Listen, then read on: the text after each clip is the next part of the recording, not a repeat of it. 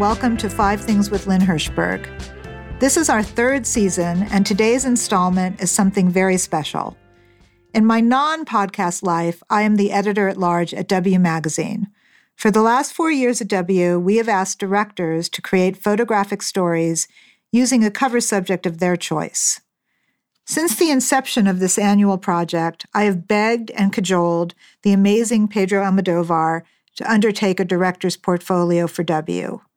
Sadly, he always politely declined until until this year. And of course, we were thrilled when he decided to build his story around his favorite muse, Penelope Cruz. The timing was perfect.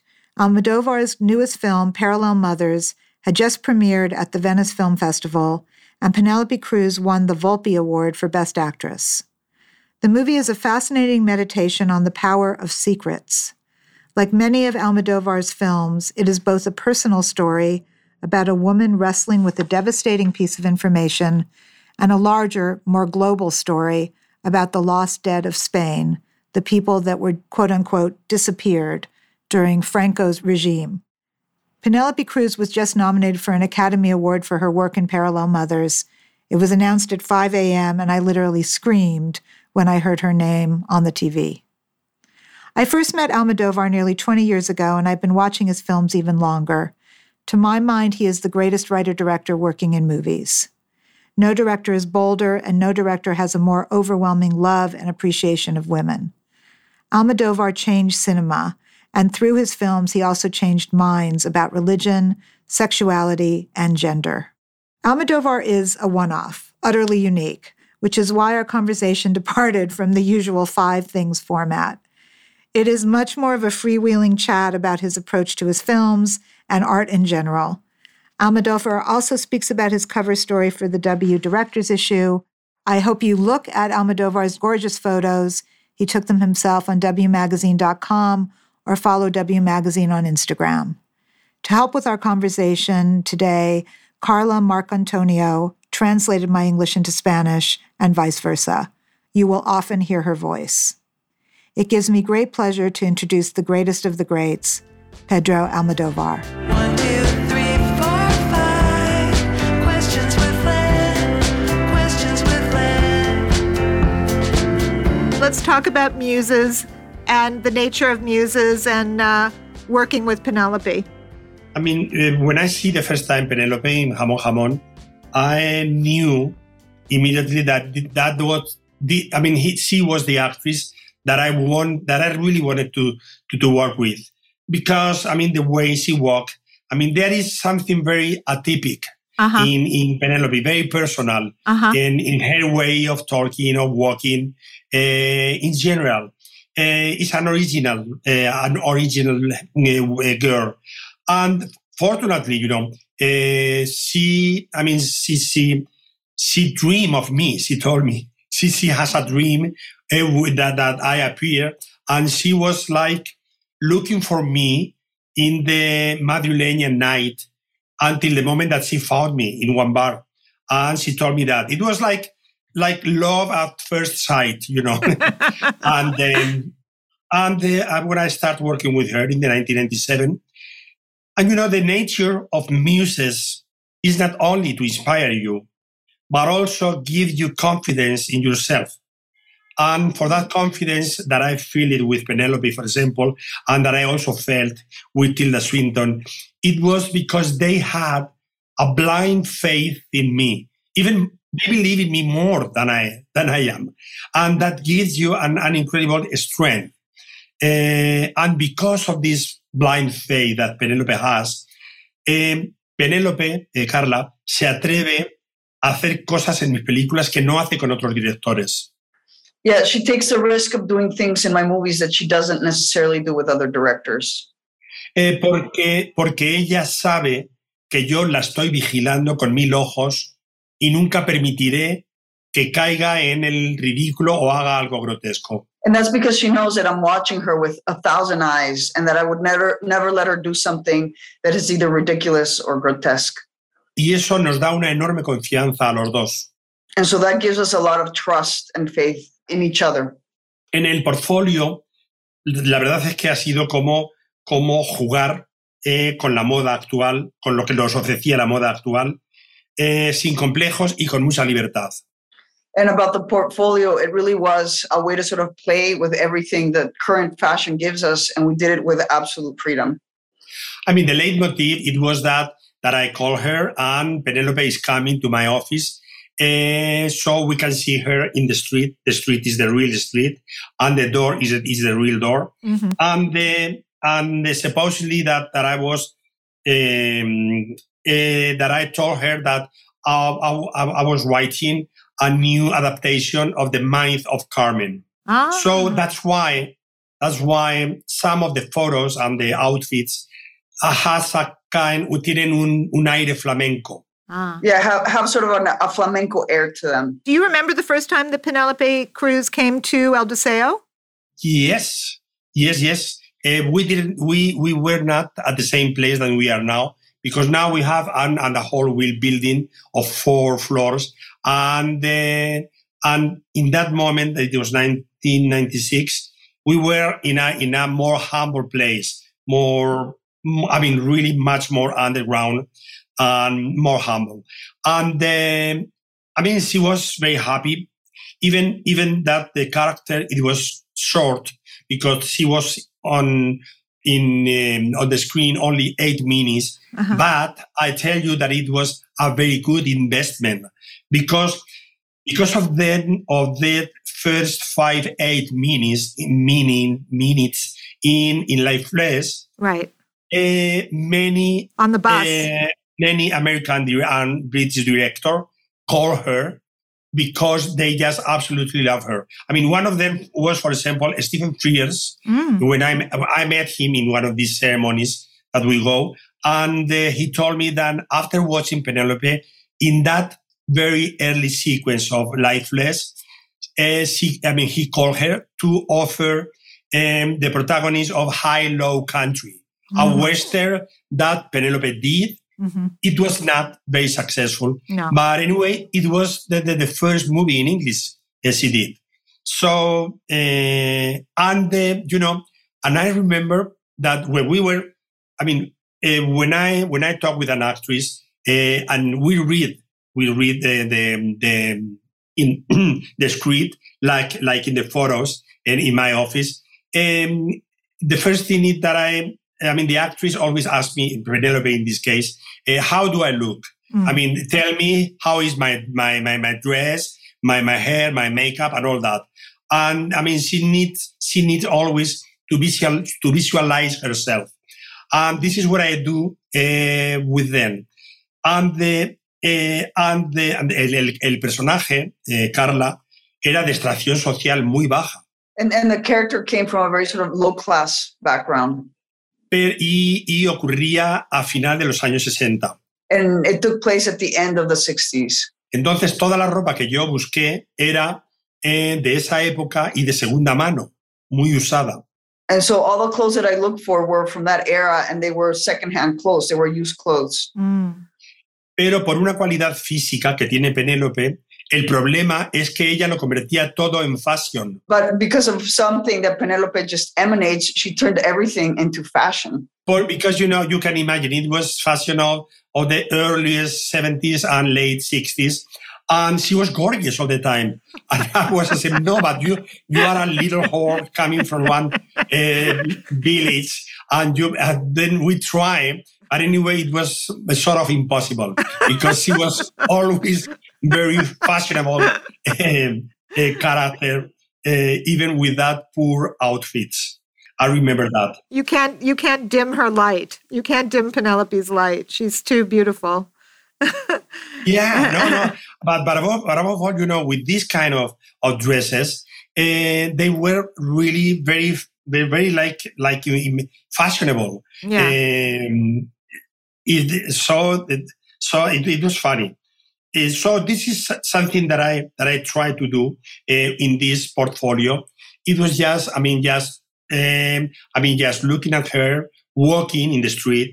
I mean, being in at the door, uh, and also in some of the spaces of my own office that they were not especially beautiful. I mean, they were real. I mean, the doors were real. I mean, the tables were real. But, de este modo, el vestido que ella se ponía adquiría una mayor importancia, una magnificencia mayor. And in this way, the dresses that she wore sort of took on a particular significance. They almost became like magnificent in a way. Y más, mucho más interesantes porque lo que lo, lo que lo rodeaba era muy real.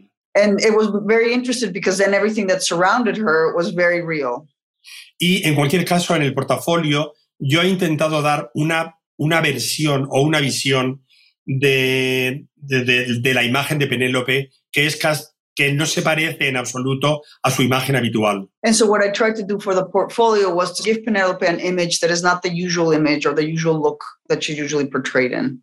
Porque cuando, cuando empiezo a vestir a alguna actriz, eh, siempre empiezo con cosas que pueden ser muy escandalosas, o sea, empiezo sin ningún prejuicio y con toda libertad. Because when I start to, you know, dress up an actress, I always start doing with things that could be even kind of scandalous, uh -huh. uh, because I always do it with absolute liberty. Después voy reduciendo hasta dejarlo en, el, en lo que será la ropa definitiva. And then slowly I, I begin to, to sort of take uh, certain items out until I remain with a, with a definitive outfit. Entonces, por eso he elegido estos modelos, por ejemplo, de Valenciaga, que son verdaderamente difíciles de llevar incluso, eh, para terminar con una imagen más cercana a Penélope, que es la Penélope italiana, digamos, la uh -huh. Penélope Sofía Loren, que es en el último, en el último modelo de Dolce Gabbana. And Volver. And so with these Balenciagas, what I've done is, and they're difficult, they're difficult pieces to carry. But what I've done is I've given her uh, almost like an Italian look, that Sophia Loren look. That was the Sophia Loren look. It was at the end. At the very end, I give her the, the Sophia Loren look. Well, it's, it reminded me a little bit of a different version of her in Volver. You know, that there was that same yes. Italian and also the use yes. the use you're so brilliant with the color red and i always think about you with red because it's a very no but it's a tricky color because you can over it, it makes such a statement that you use red beautifully and i always think of red as being a color that's not so easy to work with because yeah. the minute you introduce red everything goes red, you know, everything becomes. Yes, yes, no, no. and you know, and it's also a difficult color to, to um, eh, de, para acompañar de otros colores. Uh, to accompany with other colors. Right. Pero eh, porque es un color tan fuerte que absorbe lo que le pongas al lado. Because it's such a strong color that it just absorbs everything that's near it. Pero, pero por ejemplo, es, es un color básico en el primer pop, en el pop inglés, digamos, el rojo y el blanco. But it's a really basic color if you think about pop, like English pop, red, red and white are two of the, their basic colors. Y en cualquier caso, en la cultura española representa la pasión, el fuego, la sangre, la muerte, representa todo eso. Mm-hmm. And in, in Spanish culture, red, of course, represents passion, it represents fire, it represents blood, it represents death, all of that. And in uh, the human voice, the way you use red on Tilda is so striking, so impressive. Yeah. that was incredible because, you know, when, when, when I was trying her, um, that pieces of Balenciaga, it was, I mean, you cannot imagine the box, I mean, the big box that they send us with the, with the dress. It was something really big. And, um, and, but, but it was, I mean, it was very unreal. I mean, to, I mean, just to put that dress on an actress, on an actress. But really, um, Tilda is, is, is, is, is, that type of girls, uh -huh. of women, that que puede utilizar cualquier modelo y todo le sienta bien y como decimos en español, ella sabe defenderlo y nunca queda ni grotesca, siempre queda natural. And so Tilda, you can almost put any kind of dress and outfit in her, and she can wear it well. And not only that, there's a, saying in Spanish that is, and she can defend it. She can defend herself. She never looks ridiculous. She never looks, it, she never looks off in them. No, she, she always looks natural. Um, the you know, and uh, well, uh, really, I mean, we couldn't use that dress because she cannot sit down. But I love it so much I loved it so much that I invent at the moment a zero sequence where my idea it was just to to wear uh, that Tilda could wear two outfits, both Balenciaga, one this dress and the other one it was a big, big uh, black. And then I invent this sequence zero before the titles. So I mean, and in any case, it was also good for the short because that gives you gives you an image of someone which is completely alone uh, in the sound stage and uh, waiting for someone. Uh, so this is what the human voice was about. So at the end, I mean, it was like era un, era un capricho mío, pero acaba de tener teniendo sentido cinematográfico. It was almost like a, a whim of mine, but it, it took on a very good cinematographic sense. It, it was it was beautiful. It felt very and weirdly because Tilda wears clothes so well, it felt almost like she was born to wear such an enormous dress around her house in a kind of normal way. It was uh, you made it you normalized it on some level. It was fascinating. Yeah. Sí, me ha dicho que con esto normalizo que ella puede llevar este vestido, ¿no? Uh -huh. En su casa, en su propia casa. En su casa. Sí, sí, sí. Sí, sí. Uh, you know, anyway, in the human voice, I gave myself a lot of freedom. It doesn't mean that I don't give myself that freedom with a long feature, but you have another commitment when you are when you are shooting a long feature. Mm-hmm. I mean, there. I mean, you have to be more close to reality. So I could do that, and I could show. Um, I mean, her place, and also, and also, y, y también la espalda de la construcción, y mostrar incluso el, la nave donde rodábamos, eh, como parte de esa libertad que yo, narrativa, que yo me concedía a mí mismo. Yeah, and, and part of that liberty that I gave myself was sort of showing the background, showing the actual uh, surroundings uh, of the of the set, and showing the dog. and the dog. And you know, it was very difficult to direct the dog. Very difficult. that dog looks exactly like my former dog. So I watch that. Yeah, yeah, it, you told me. When it's on when it's on the plane, I watch it over and over and over and over and over again. I've probably seen it more than any of your other films, and I've seen some of your films ten times. yeah. One of the things that one of the things I know it makes me just cry when I see that dog. One of the things that seems so when Penelope left to go do American films, did you feel that you had lost her or did you think she was going to come back? And you know, I mean, I have, I mean, for example, um, yes. naming not only um, Penelope Cruz but also Antonio Banderas, yes. I have two different feelings uh, facing facing that. I mean, I mean, for, with Antonio, then I really felt that I was not abandoned because really, I mean, Antonio was perfect for the male character that I was writing at the moment. That mm. crazy, crazy character, so passionate. I mean, I mean, he was that kind of look at someone that you could see desire and passion. So it was, it was. I mean, I felt that I missed something, but Penelope behaved in a completely different way. I mean, Penelope I mean, went to Hollywood, went to New York, and uh, she made a lot of American movies, but she never forgot Europe and Spain. And she always, I mean, every year she always came back to make an Spanish movie with me, or a French movie, or an Italian movie. So let's say that Penelope was very aware since the very beginning that she could share, and it was the more intelligent that she could do, she could share both markets Mm-hmm. And, uh, and that, y, y, eso fue definitivo también para su carrera. And that was also quite definitive for her career. Porque las películas, las primeras películas que hizo en América. Because the first movies that she made here in the US. All the Pretty Horses, uh, Blow, uh, I mean, many of them. Um, one in Greece, uh, the Captain Mandolin, the Captain something, Captain Mandolin. It was Mandolin. You're right. You're right. Yeah. I mean, big movies, but no one of them worked. No. Uh, so when I when I found her uh, after uh, All About My Mother, that when I found her in 25, I mean, sí, 2005. I mean, she was, era una actriz en baja. en, en América o a la baja. En baja quieres decir como que, que estaba bajando la estrella. Estaba bajando su prestigio. Yeah, here in the US, uh, some of her prestige was kind of coming down. Yes. She was working a little bit less in the US. Y fue justamente, no me quiero tampoco atribuir el valor a mí mismo, pero lo atribuyo a su inteligencia.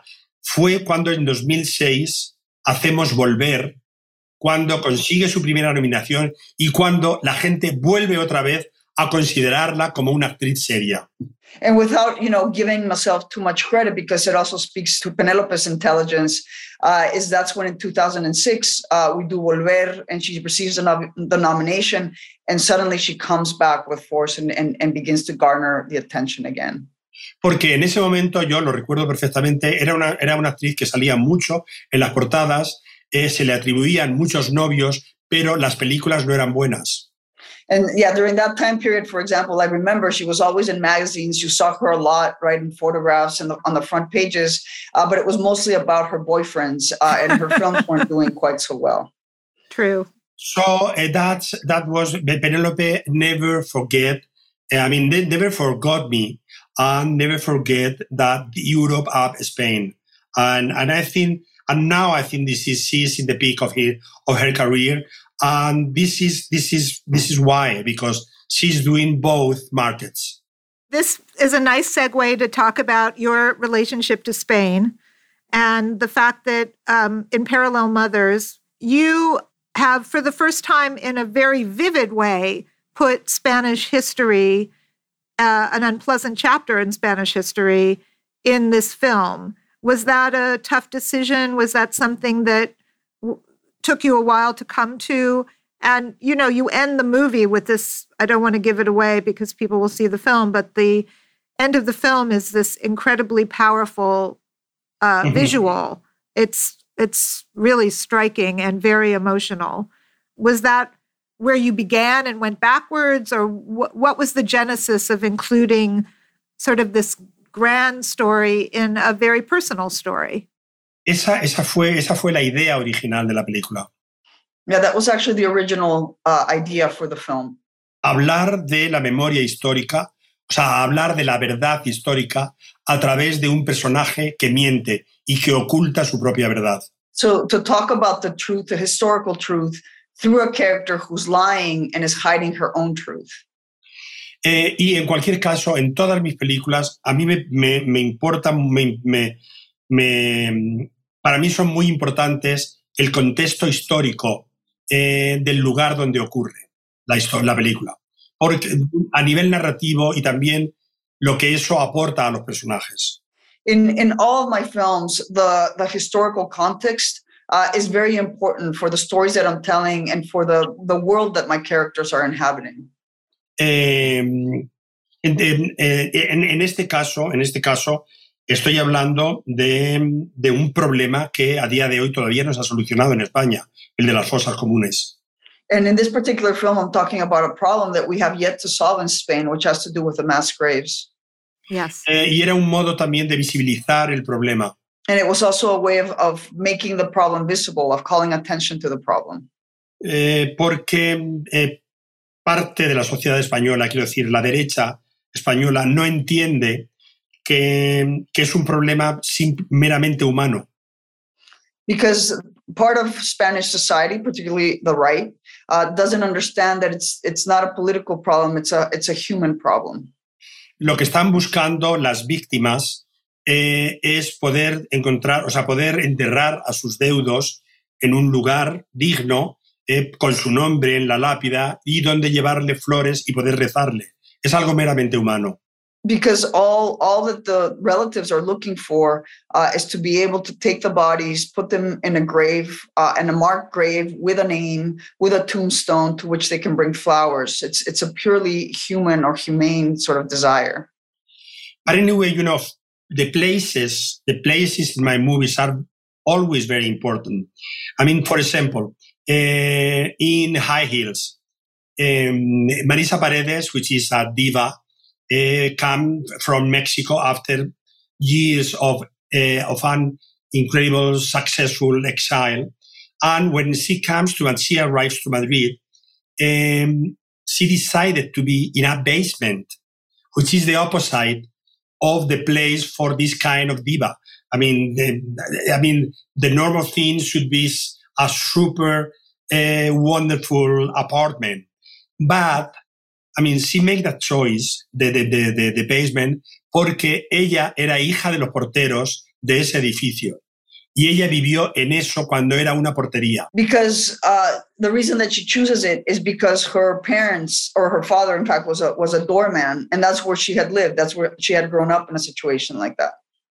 Entonces, o sea, el, el, el, los lugares, las localizaciones, siempre tienen en mis películas un sentido dramático y hablan de los personajes. Puedo seguir poniéndole ejemplos si ella quiere. And so thus the, the places in my movies, right, have a have a dramatic uh, sense and in some way they're also informing the characters. And if you'd like, I, I, can give you more examples. Anyway, anyway, anyway, I will give you one more example. No, give me many more examples. I like this. In, give me many examples. yeah, okay, in Pain and Glory, for example, something which is which looks very extravagant. Uh-huh. Uh, when when this family is living in a cover, covers, you say, en una cueva, eh? in a cave. Eh, esa, la, la, película en ese momento ocurre en los años 60, principio de los 60, y la familia del protagonista tiene que emigrar. And so that, for example, is because the movie's taking place in the 60s uh, and the family of the protagonist has to immigrate. Eh, y, y, cuando llegan a, a, a ese pueblo y, y, el personaje de Penélope ve que el marido le dice que les ha buscado y se encuentra una cueva para vivir, se le cae el alma al suelo. Yeah, and, and so when they arrive and her husband tells her that what he has found is this cave for them to live in, her heart drops, her soul is crushed. Y estas cuevas existen todavía, no vive gente, vive muy poca gente, pero eran muy comunes en el Levante en los años 60 y 70. And so these caves still exist. Not a lot of people. There's very few people who live in them, um, but they were very common in the Levante area in the in the 60s uh, and 70s. Pero a la vez también a mí me proporcionaba un decorado maravilloso para rodar, para visto desde los ojos del niño, era un lugar casi de fantasía. Por lo tanto, también era un lugar muy cinematográfico. but for me, it gave me this this really wonderful, almost cinematographic space uh, to shoot in. Because for the little boy, uh, it created almost like a fantasy world, a fantasy universe. I mean, I'm talking about the 80s, for example. Um, I mean, in the 80s, uh, Spain uh, was giving their, I mean, became a democracy, and um, and just to, I mean, to shoot in the street in Spain uh, my, my earlier movies. Um, I mean, I was like the, the witness of that big change that uh, Madrid experimented. Um, uh, and also, so, you know, that was, I mean, the, that, that movies, even they were underground movies, pop movies, but they talk about that kind of freedom that uh, the young people were experimented at the moment. Are you talking about the movida? Sí, que si estás hablando sobre la movida. Sí, sí, sí, estoy hablando de, eso, de ese momento exactamente, sí. Yeah. De ese momento. Was it was it thrilling? Did you feel like totally, you know, because you had been making movies even before that happened? que como que yo hacía movies. Sí, que, que, para ti cómo, cómo fue, que sí fue muy, muy emocionante, porque tú ya, ya habías estado haciendo películas antes de ese momento. Sí, pero eran películas underground de subestándar, de Super 8, de, de Super 8 milímetros. Yeah, so they were, they were very underground, substandard films in Super 8. eh, que no tenían distribución comercial. That had no commercial distribution. No, la distribución me la inventaba yo mismo y era en fiestas que resultaban muy divertidas eh, también se puso alguna vez en una filmoteca o en una academia de fotos, pero no había un circuito para mostrar películas de Super 8. eran películas secretas porque sí, y todas rodadas en el campo para que nadie nos viera, porque, porque la gente ya estaba travestida, etcétera, y nos hubieran llevado a todos a la cárcel. So yeah, like for example, I kind of came up with my own circuit. There was no place to distribute these films. It, mostly happened at parties. Uh, I think on one occasion I did it at a, at a. Uh, another time maybe at, a, and at our house, but they were also, we had to all do it in secret. We shot them uh, in rural areas because people were already appearing cross-dressed um, and we would have been taken to jail. They would have uh, put us in jail for that. Because I'm talking about the 70s. Wow. Uh, early 70s. And it's not that long ago. That's what's crazy is it's not that long ago. It's really uh, a very short time for you to have made so many inroads in terms of what you were able to do. It's remarkable. I, I, I have to salute you because what you've done with film is incredible and such a, a brave way. I mean, it was actually brave to make the kind of movies that yeah, you were making. I mean, I mean, you should do that. I mean, if you are young, you should do that. Uh, Madrid was, um, I mean, we were living under a dictatorship. Uh, you you had to take care. But anyway, it was it was a kind of. I mean, when when I arrived to Madrid, it was the, the explosion of the hippie period. Uh-huh. Um, and anyway, even even Spain was under the dictatorship. But anyway, it was a kind of freedom a secret freedom among the young people, a kind of a night leading um, that it was prohibited, of course, uh, and we were very brave. I mean, I didn't have problem with the, with the any problem with the with the police, but many of my friends did it. Um, but um, so you know the best thing. So you know the best the best things for the Super ultra Super 8 millimeter movies, it was to do it uh, technically in the country, I mean, in the, in the, fuera, out Madrid. And the, also because we have the light, I mean, it was God give us, gave us the light. And also nobody, I mean, we were alone and nobody could see us. So then we, it was very, you know, reminds me kind of Pasolini's movies uh, because the, the nature was so important.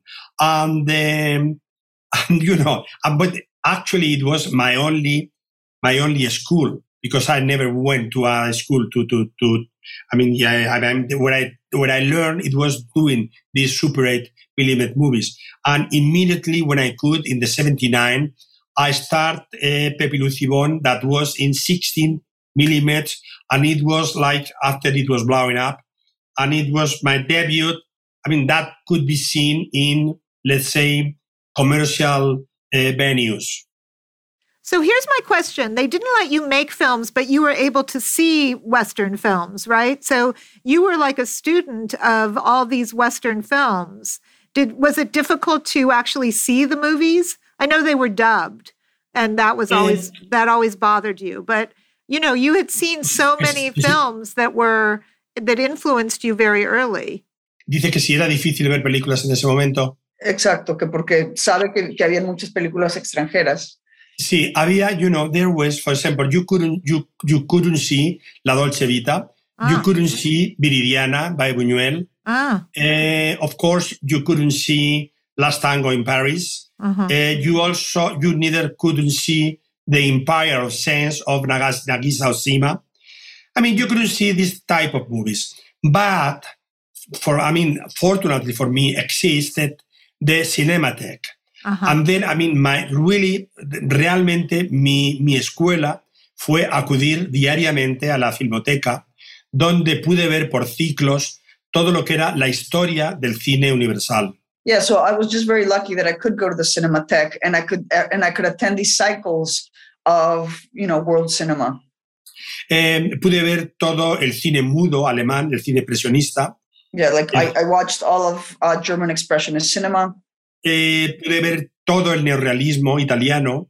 Italian eh, neorealism, all of it. Wow. Toda la Nouvelle Vague eh, francesa. All the Nouvelle Vague. Eh, el free cinema inglés. The uh, English free cinema. Had you seen Warhol? And also, and also the American underground at the moment that they were doing. I mean, I could see Paul Morrissey's movies at the Cinematheque uh, really uh, late 70s. I mean, I could see Flesh, uh, heat, heat, heat, and all that. And even, even the others that they were more real. In a visit that I did to London, in London, I could see Lonesome Cowboys by Warhol, uh.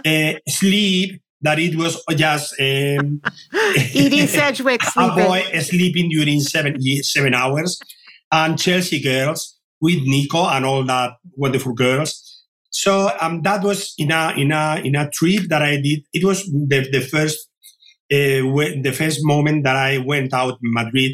That I I, I went to in this 1971 um, uh, to London, and then I could see all these underground American underground movies that I that I that in Spain I couldn't see. In Spain I could see the yeah the heat, trash, and flesh. Uh, and the and, and and also Pink Flamingo. And and in fact, uh, Pepi Luci Bom was very influenced by by by by Pink Flamingo, Divine, and the and Trash. Really uh, fascinating. Yeah, at the beginning. After I, I have you know many many influence. I mean the from from Fellini to Ingmar Bergman, uh, crossing from many many others. But the thing that you always did from the very beginning that always has impressed me, even with the early films, is you always combined a very large idea with a very personal story. And you've yeah. always you've always done that in such a seamless way. And I think it's one of the hallmarks of your filmmaking and your writing that you take a very personal story and very vivid characters and make yet you pull the camera back in a sense and yeah, show absolutely. the larger yeah. framework of the world. I mean, I think especially of I mean, all of them it, it it's that that's true about parallel mothers for sure. But bad education, my God, it's so Yes. I completely agree with you. And that was my intention since the beginning. I mean, to be very local, um, I mean, just to talk with one story, very personal, but that you could see, you could see, I mean, my country, my culture, and also and also the world. I mean, I remember, for example, the flower of my secret. In the flower of my secret, just is, is that period when Marisa Paredes, that is a writer in crisis, and also is in crisis with her husband, that uh, her husband is a military man that is in Kosovo, eh, es un estratega. A strategist, a war strategist. Eh, buscando, buscando una paz internacional para el conflicto de los Balcanes. And he's searching for international peace for the Balkan conflict. La película está hecha en 1995. And the film takes place in 1995. Y cualquiera que la pueda ver eh, se podrá informar o recordará que en ese momento había una guerra terrible en Europa. Además del problema que tenía Marisa Paredes con su marido, que eso era aparte. Y me importaba mucho también. And so, apart from anybody watching the film, right, would, would understand that apart from whatever problems Marisa Paredes' character has, uh, there's a war raging uh, in Europe at the time. You know, I was very hooked by the problem of Marisa, the crisis as a writer, and the problems with uh, her husband, but also where they at the, the war of the Balkans. Uh, and as you say, I try always to be from something personal to a collective point of view and collective truth or, or to the historic memory of our country. Is that one of the reasons why you've continued to make your films in Spain? Do you feel it would be harder to do that in America? Well, I, mean, I don't know. I don't know. You know, first of all, I was, you know, I did I did Human Voice with Tilda, just just to have an an experiment, an experience uh, shooting in English because I was very frightened. Uh, and uh, I have to say that after working with Tilda, I lost a lot of fear. Now I feel much more prepared to shoot something in English. But it's true. But I, but I, you know, what I, what I was also afraid, not only of the using of language, but of changing of culture. Because, porque yo conozco la cultura española eh, en todos los sentidos, porque vivo aquí, o sea, desde cómo son los mercados, eh, cómo son las calles, cómo son los bares, cómo son las conversaciones de las amas de casa, pero creo que cambiando de cultura habría aspectos cotidianos que perdería. Y esa es una de las razones por las que hasta ahora no había hecho ninguna película en inglés. Yeah, and so I mean, of course, I live in Spain, and so I know Spanish culture very well. I, I, I know it all the way from uh, what happens on the streets, uh, what happens in bars, the kinds of conversations that people have. Uh, all the quotidian aspects that I would be a little bit afraid uh, in another culture of not having sort of that that that same kind of aspect uh, to the everyday. I think you understand America very well. yeah, well, anyway, perhaps I think I feel young enough to make one in English. I think so too. I think you, whatever you would do, I'm sure you would be brilliant. And I think Thank that you, you would you would prepare so much that you would probably go to so many bars or restaurants in America that you would understand everything everyone was saying. Yeah, okay, okay. Thank you. Thank you. No, I'm thinking about that. Well, I know you were thinking about doing a number of them and then walked away. And wasn't there a time when even Brokeback Mountain was in the conversation? Tell me, tell me. Que, no, que alguna vez te, te ofrecieron Brokeback Mountain. ¿Cómo? Sí, sí. It is true. And I was very, uh, and I was very sad that I didn't say yes because I'm, I'm, I mean, I'm sad in the sense that I, I loved the Annie Proulx short story, but, and also the, the, I mean, the, the script of Larry McMurtry, it was quite good. Uh, but, but anyway, I mean, just knowing before the, the, the, the short story, uh, I know, I know myself, and I knew that um, I needed much more uh, sexual sequence that they were in the movie, that they were in the script. Because as Annie Proulx described the, the, the, the, the sex meeting, I mean, the sex encounter between these, these two guys, it was something completely physical. Yes. It was animal. Yes. And it was not talking about someone that they're in love of the other. No, no, they were not in love.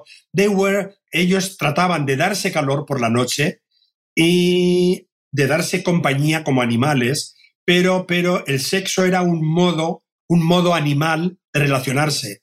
Entonces, inevitablemente yo hubiera puesto más escenas de sexo que probablemente no me hubieran permitido. Y esa fue la razón por la que dije que no. Eh, aunque, aunque Larry McMurtry me decía que yo tendría total libertad, pero yo nunca me lo creí. Y creo que la mejor película posible de Brokeback Mountain es la que hizo, la que hizo este hombre. Yeah, even though I was given plenty of assurances that they would let me do whatever I wanted to do, uh, I do think that the right version of Brokeback Mountain is the one that Ang Lee did. Because in my case, the, the way the way that I understood uh, the sex between the characters was not it was not the fact that they were in love. It was more the fact that they they were cold and they needed to keep each other warm. So it was more like almost like this animalistic kind of lovemaking, right? There, and and I would have added a lot of sex scenes that they would surely not have let me. Keep. No, and so I think that Ang Lee made a wonderful work, and I love the movie and I love the, the, the, the, actors. So I think it was, but in any, in any, it was the, the only time that uh, that I've seen something from Hollywood that it was very close to my intention, to the themes and to the subjects that I really wanted uh, to do it.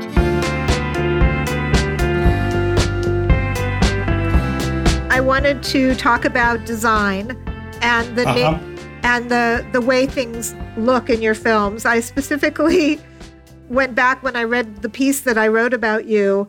I remember that you have a couch in your apartment, maybe you still do, that you had recovered at least three or four times in various films to uh, represent different characters. Do you still have this couch? do you know what I'm talking about? Sí, yo sí creo que sí. Me lo dices de todos modos, Carla. Sí, que, que, que tienes un sillón que, que, has retapizado varias veces para distintas películas, para representar a distintos personajes, que si todavía tienes este sillón. Sí, sí, sí, todavía lo conservo. Eh, ha aparecido en unas seis películas. Apareció por primera vez en Mujeres al borde de un ataque de nervios y estaba tapizado de blanco. I've used it about six times. The first time was in Women on the Verge, uh, and it was uh, white. It was covered in white.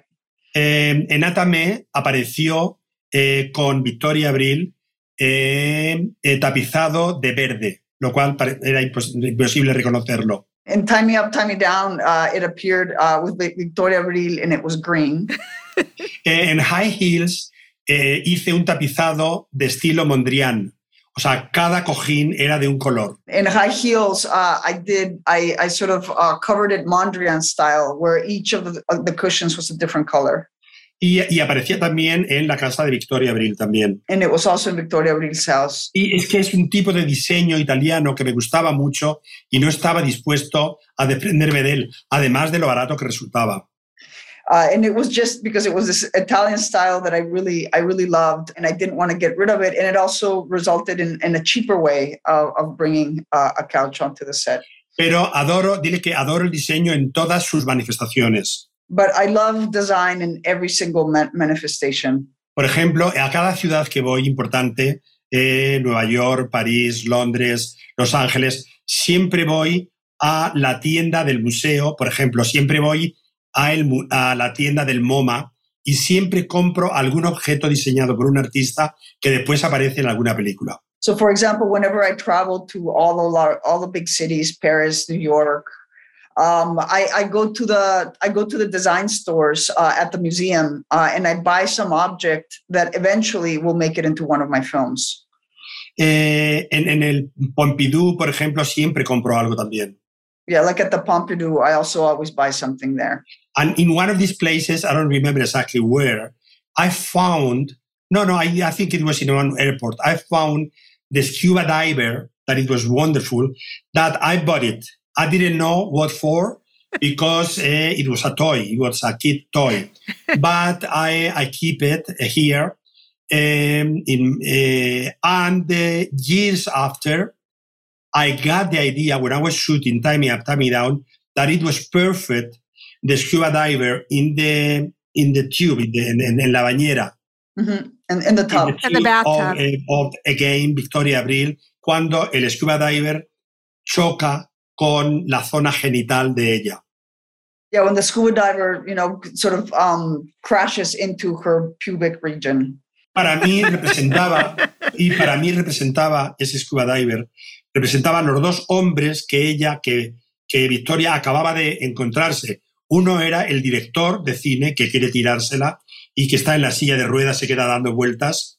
Y el otro es Antonio, que se la encuentra eh, y también la aborda, pero ella le, le, le rechaza. And and for me what it represented at that moment uh, at that at that juncture in the film is the fact that there were these two men who wanted to make love to her uh, one of them was the um, the director in the wheelchair and the other one was antonio banderas who had approached her and she had rejected him at that at that point in the film. But thinking about design, of course, I, I am very interested in fashion design. I think this is capital in a movie. I mean, the way the actress, the actresses and the actors dresses, and not only for a question of period, because you have perhaps you have to be respectful with the period and not to be anachronist. That I don't mind to be anachronist anyway. Um, but uh, for example, think not only in my movies, think about In the Mood of Love of Wong Kar Wai. Mm-hmm. Uh, the protagonist, Maggie Cheung, uh, dress 25 different dresses. With the, the, dress that they call, they call Cheongsam. Si lo puedes decir en, en inglés. Sí, Cheongsam. The Cheongsam dresses that, that Maggie Cheung wears. Yes. I mean, I mean, 25 I mean, she never appeared in a new sequence. Uh, we, she never repeat the clothes. And uh, something that could be very like artificial or superficial became completely substantial. And it is very important for the movie. Um, no, that is what to give you an example of how, how important it was for me and for Kar Wai, um, how you dress uh, the protagonist. And in, for example, in Tacones Lejanos, in High Heels, uh, Victoria is an anchor woman. I mean, she presents the, the news and, the, and she always wear Chanel. I'm talking about the 92, uh, that it was a great collection of Chanel at that moment and also wonderful accessories. So I, I, I decided that Victoria uh, wear only Chanel because it was a kind of uniform. I mean, Victoria, it was a type of girl um, that um, choopy that when I mean she need to be always dressed. So she has uh, she wake up and immediately she doesn't have time to think about the the, the outfit. Uh, so Chanel was perfect for that. I mean, she she was always elegant. she was always respectable. And, um, and also, I mean, I insist, the collection, the 92 collection was simply great. In the opposite, the mother, that, that uh, diva uh, performed by Marisa Paredes, she is always in red. First of all, she's condemned to, to, to death because she, she comes, she's an animal, a dying animal. She comes to Madrid uh, after many years because she knows that she is dying. So this is the red, but this is not exactly that. It's all basically it was because I discovered the collection of Armani that it was great and it was all in red uh, with big hat and all that. So uh, for me, it was, I don't know, I mean, I don't know how the, the, the spectator sees uh, these two characters, but for me as a director, was very important that I could, that I knew how, how they were. I mean, visually, how visualize both of them. And that helps you really, I mean, at the moment to direct. Um, so, because, you know, I mean, the dresses is one of the main ways to um, to provoke an emotion in the spectator. And sometimes they are not completely real. Um, I mean, for example, in the rear window the, by Alfred Hitchcock. Yes. I mean, when, when you see Grace Kelly, uh, I don't, I don't think uh, if she, if she get money enough to be so beautifully dressed. Or, or uh, to I mean, fit her dresses with, or to fit her dress yes. in that little. She brings out that little case, and her whole dress fits yes, in that yeah, little. Yeah, exactly. Like, yeah, yeah. Come on. Yeah, I mean, I don't, I don't think she. I mean, she's a journalist, fashion journalist. I don't think she she can afford it, but who cares? who cares? I mean, fortunately, Hitchcock didn't care, and uh, and she's gorgeous with these with these uh, dresses. Uh, so they were not real, but they were wonderful. And in that type of director, so free as uh, Hitchcock, I mean, he could do it, and also I could do it. I can do it also, even without being as a master like Hitchcock. Well, you're a master mean, you like me. You need to be secure of what you are doing. I mean, you couldn't be gratuitous it shouldn't be gratuitous. I mean, you have to know why you put that. But it doesn't mean exactly all the times that is completely real or realistic. You worked very closely with Gaultier. Yes, well, this, this, I mean, this, then we have to talk, of course, about Kika. Kika is the example about art and concept. O sea, I mean, uh, fashion and concept uh, because what I what I gave the indication that I gave to Jean Paul that it was that he catch it immediately because he's so good.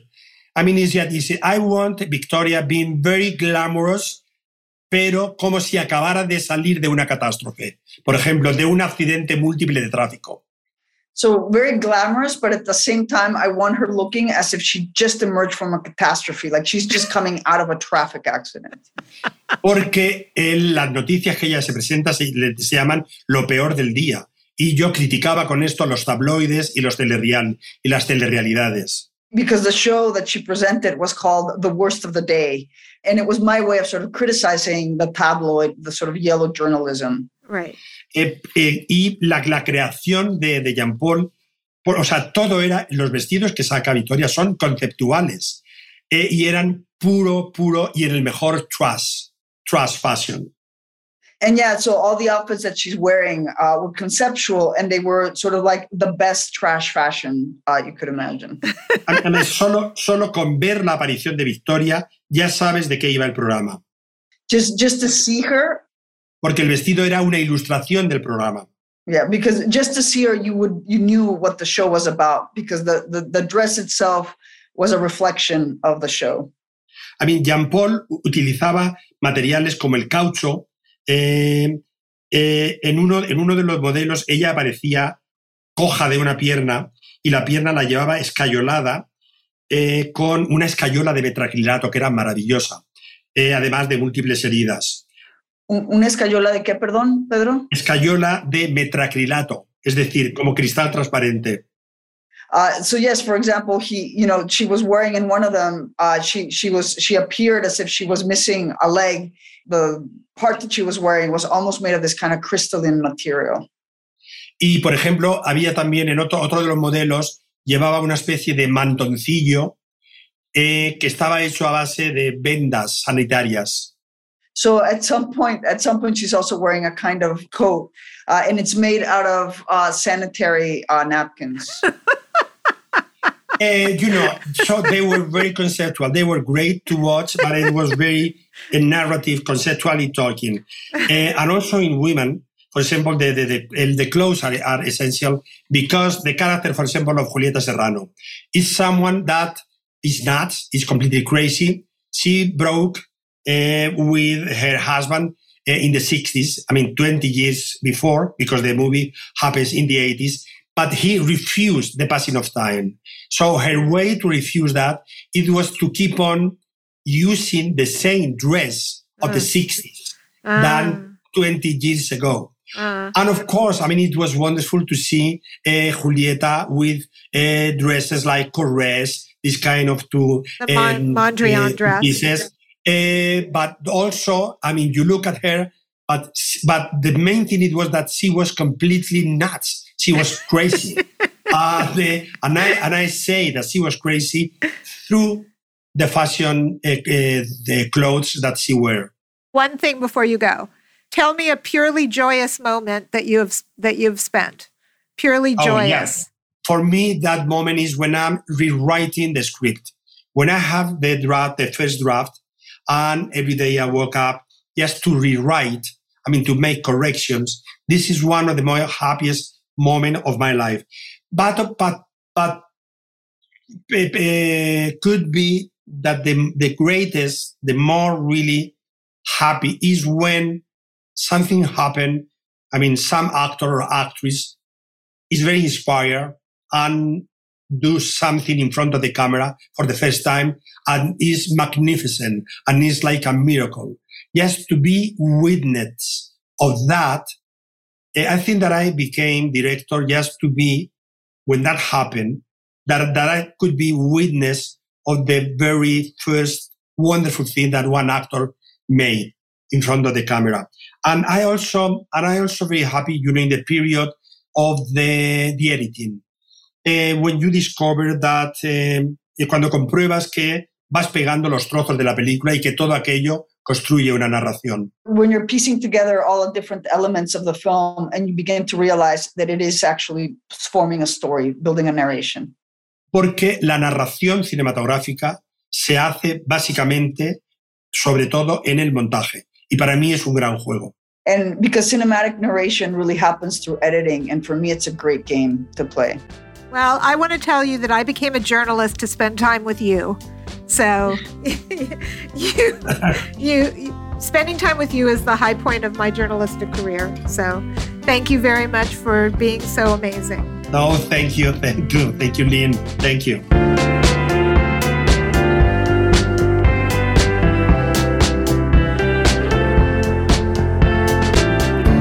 Thanks so much for listening to Five Things with Lynn Hirschberg.